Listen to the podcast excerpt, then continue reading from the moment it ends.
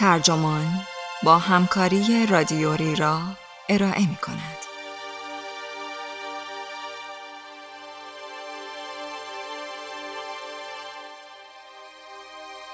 هرچه بیشتر احساس پیری کنید، کمتر ولخرجی می کنید. این عنوان یادداشتی است به قلم پل سالیبان که در سپتامبر 2019 در نیویورک تایمز منتشر شده و وبسایت ترجمان آن را در تیر 99 با ترجمه علیرضا شفیعی نسب منتشر کرده است. من مهدی سفری هستم. آدمها با پیر شدن خسیس می شوند یا دست و دل باز. پژوهش ها می گویند همه چیز به این بستگی دارد که آنها درباره سنشان چه احساسی داشته باشند. برخی پنجاه شست ساله ها بیشتر اوقات زیر لب غر می‌زنند که پیر شدیم رفت. با این حال شبانه روز فکر حفظ پولهایشان هستند. اما یک سری هم هستند که می‌فهمند قرار است سی چهل سال دیگر در این دنیا زندگی کنند. گویا یک بار دیگر احساس جوانی می کنند و به این فکر می افتند که چگونه از باقی مانده عمرشان لذت بیشتری ببرند. این تغییر روی کرد باعث می شود وقتی به 80 سالگی می رسند مثل 25 ساله ها ولخرجی کنند. والدینی که صبح تا شب دنبال بچه هایشان می دوند همیشه از احساس پیری می نالند. اما والدین همین افراد به شرط تندرستی و اندکی ثروت احتمالاً بگویند احساس جوانی و سرزندگی می کنند. یعنی خیلی بهتر از چیزی که قبلا برای سن 60, 70 یا 80 سالگی انتظارش را داشتند. ظاهرا این ویژگی سالمندان که به جوانی و توان و زندگی فوقلادهشان مینازند دارد بیشتر و بیشتر می شود.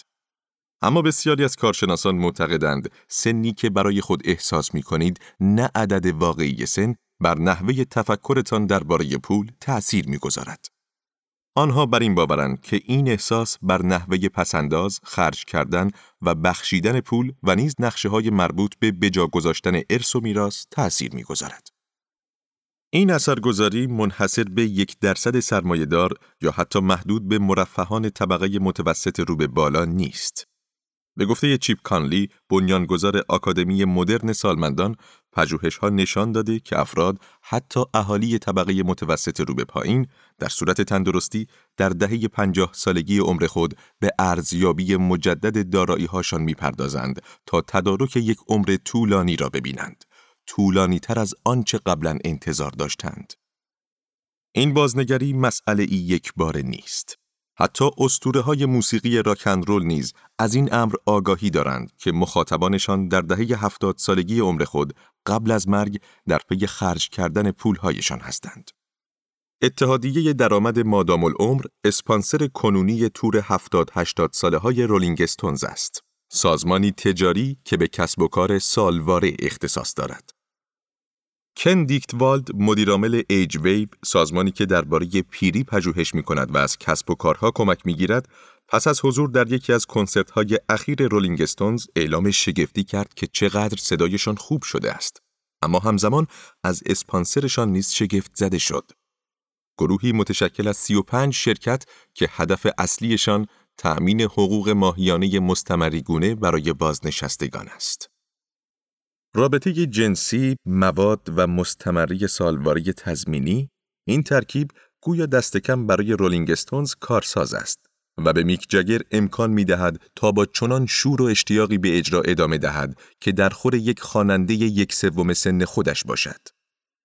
آقای کانلی می‌گوید این میل عملگرایانه به تداوم لذت بردن از زندگی است که باعث می شود افراد تصمیم گیری های مالیشان را نه با خیال بافی و انکار سن واقعی بلکه بر اساس احساس خود تغییر دهند. عدد سن قطعا مشخص است و روال ثابتی دارد و احساس سنتان داخل ذهن شماست. اما واقعیت این است که عمر مردان و زنان نسبت به گذشته افزایش یافته. مردان ثروتمند بیش از رقم میانگین عمر می کنند و عمر زنان ثروتمند از آنها هم بلندتر است. اما بازنشستگی در سن 65 سالگی و ادامه زندگی با پولهای پسنداز شده برای خیلی ها مقدور نیست. در ضمن پژوهشگران می‌گویند این کار به لحاظ مالی هم منطقی نیست و می‌تواند طول عمر را کاهش دهد. افرادی که احساس تندرستی می کنند عملکرد کاملا متفاوتی دارند. این افراد مدت بیشتری کار می کنند یا پروژه های جانبی می گیرند تا پسندازشان بیشتر گردد. در این حال سفر می کنند و از زندگی لذت می برند. در واقع این افراد همان کاری را می کنند که بیست و اندی ساله ها بدون ترس و نگرانی انجام می دهند. آقای ویکتوالد 69 ساله می گوید کسانی که احساس تندرستی می کنند و کاملا روی فرمند احتمالا تصور کنند که عمر زیادی پیش رو دارند. این هم خبر خوب است و هم خبر بد. شاید گرفتار بیماری نشوند اما قرار است زیاد عمر کنند. پس به پول بیشتری نیاز خواهند داشت. پیتر کنت مهندسی است که طی سالهای متمادی در اجتماع مسکونی 6000 جریبی لوترفارست در شمال نیویورک چندین شرکت فناوری ساخت و مدیریت کرد. او هنوز عضو هیئت مدیره آپتاماتریکس شرکت فناوری حسگر است. او می‌گوید سالها پیش از کار تمام وقت دست برداشته است. اما دلیل این کارش این بود که علاقمندی های دیگری جز کار هم داشت. آقای کنت و همسرش پیلار مویانو که استاد بازنشسته زبان اسپانیایی در کالج یونین در نیویورک است، در سن پترزبورگ فلوریدا زندگی می کنند و سفرهای زیادی با هم می روند. آنها همچنین عضو گروه مادام العمر یادگیری در کالج اکرد برای پروفسورهای بازنشسته هستند. آقای کنت می‌گوید من 75 سال سن دارم اما احساس می کنم 60 سالم است. وقتی از او پرسیدند 15 سال پیش چه حسی داشت گفت وقتی 60 ساله بودم مشغول کار در یک شرکت استارتاپ بودم و خوش میگذشت. استارتاپ ها پول زیادی ندارند اما حس می کردم دارم کمک می کنم و گذشته از این خوش می گذشت. این زوج از یک لحاظ دیگر هم مایه رشکند. طبق حساب و کتاب آقای کنت آنقدر پول دارند که بتوانند سی سال دیگر در رفاه زندگی کنند. وی این امر را به تجربه اولین شرکتی که راه انداخت یعنی شرکت مهندسی کنت نسبت می دهد. در این شرکت بعضی هفته ها نگران این بود که می تواند حقوق کارکنان را بدهد یا نه. او می گوید خیلی ترسناک بود و من همان موقع فهمیدم چون این موقعیتی اصلا راحت نیست. آقای کانلی می‌گوید خیلی از افرادی که مسن هستند اما پولشان را به روش جوانان خرج می کنند یعنی صرف چیزهایی می کنند که برایشان معنا دارند اما چیزهای بیهوده نیستند در برهی از عمرشان دچار چیزی شدند که آن را اصلاح بزرگ میان سالی می گذارد.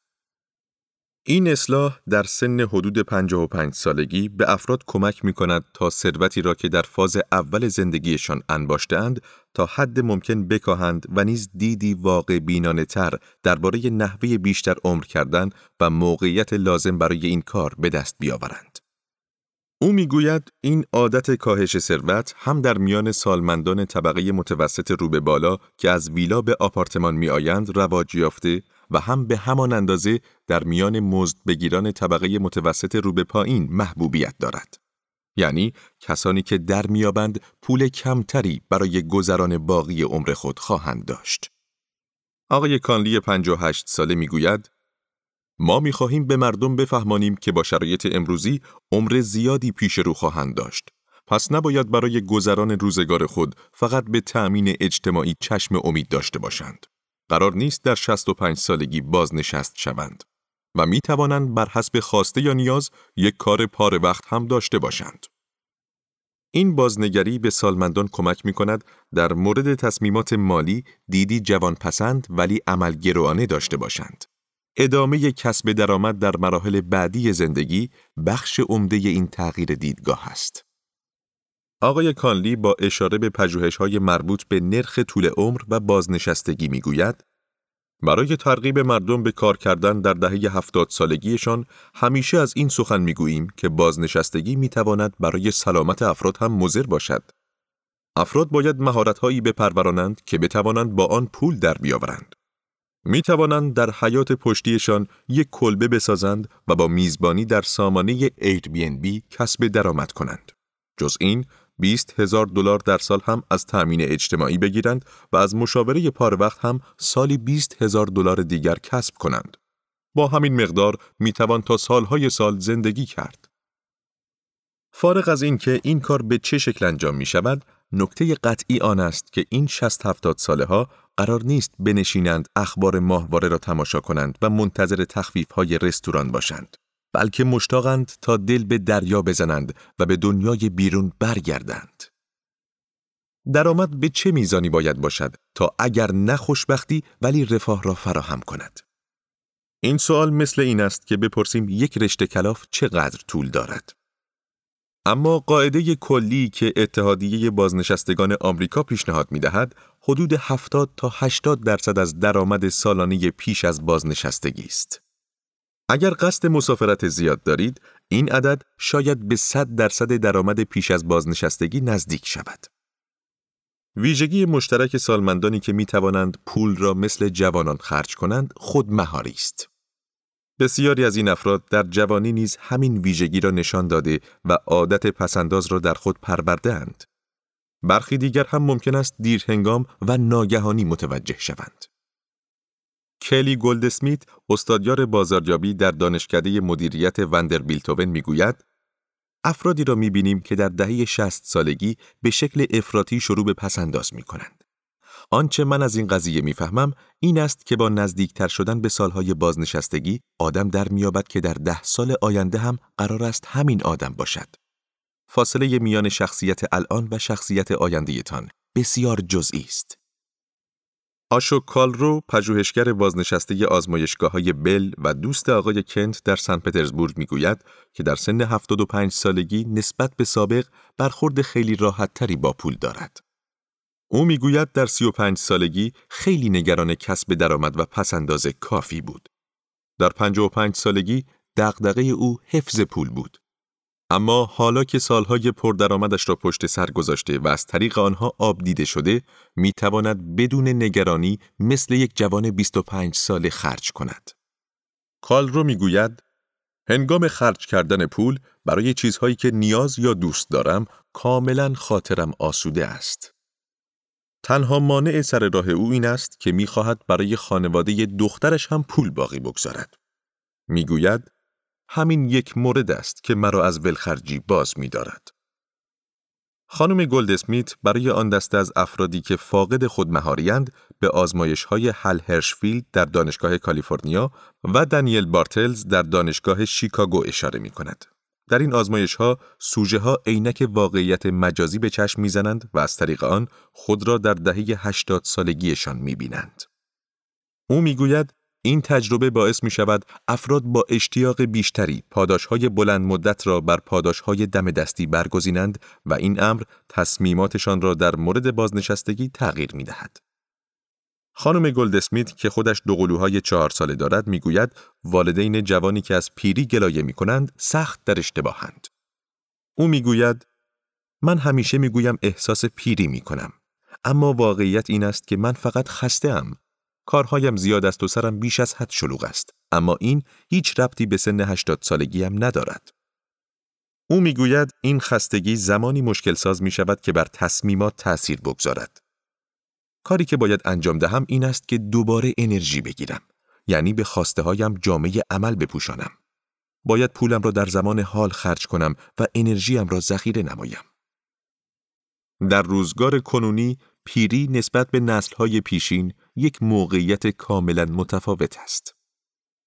دیوید بکستر از گروه مشاوره بکستر شرکت مشاوره بازاریابی و پژوهش درباره پیری می‌گوید تصورات جوانترها بر اساس آنچه از والدین و والدین والدینشان دیدهاند شکل می‌گیرد. نکته مهمی که باید به یاد داشت این است که آنها با نظام سلامت دیروز و سبکهای دیروز بزرگ شدند. اما ما نظام سلامت و سبکهای امروز را داریم. در اوایل قرن بیستم چهل و اندی سال پیر محسوب می شده چون به دلیل مرگومیر بالای نوزادان و مادران امید به زندگی حدود چهل و هفت سال بوده است. اما با ورود به انتهای قرن این عدد به هفتاد و نه رسیده که در ضمن برای غیر سیگاری ها و زنان کمی بالاتر است. نتیجه این است که مردم نحوه تفکر و زندگی با منابع مالی در دسترسشان را تغییر دادند. آقای بکستر می‌گوید پیری یک پدیده جدید است و این پدیده جدید از انسانها می که در نحوه پرداخت بهای آن بازنگری کنند.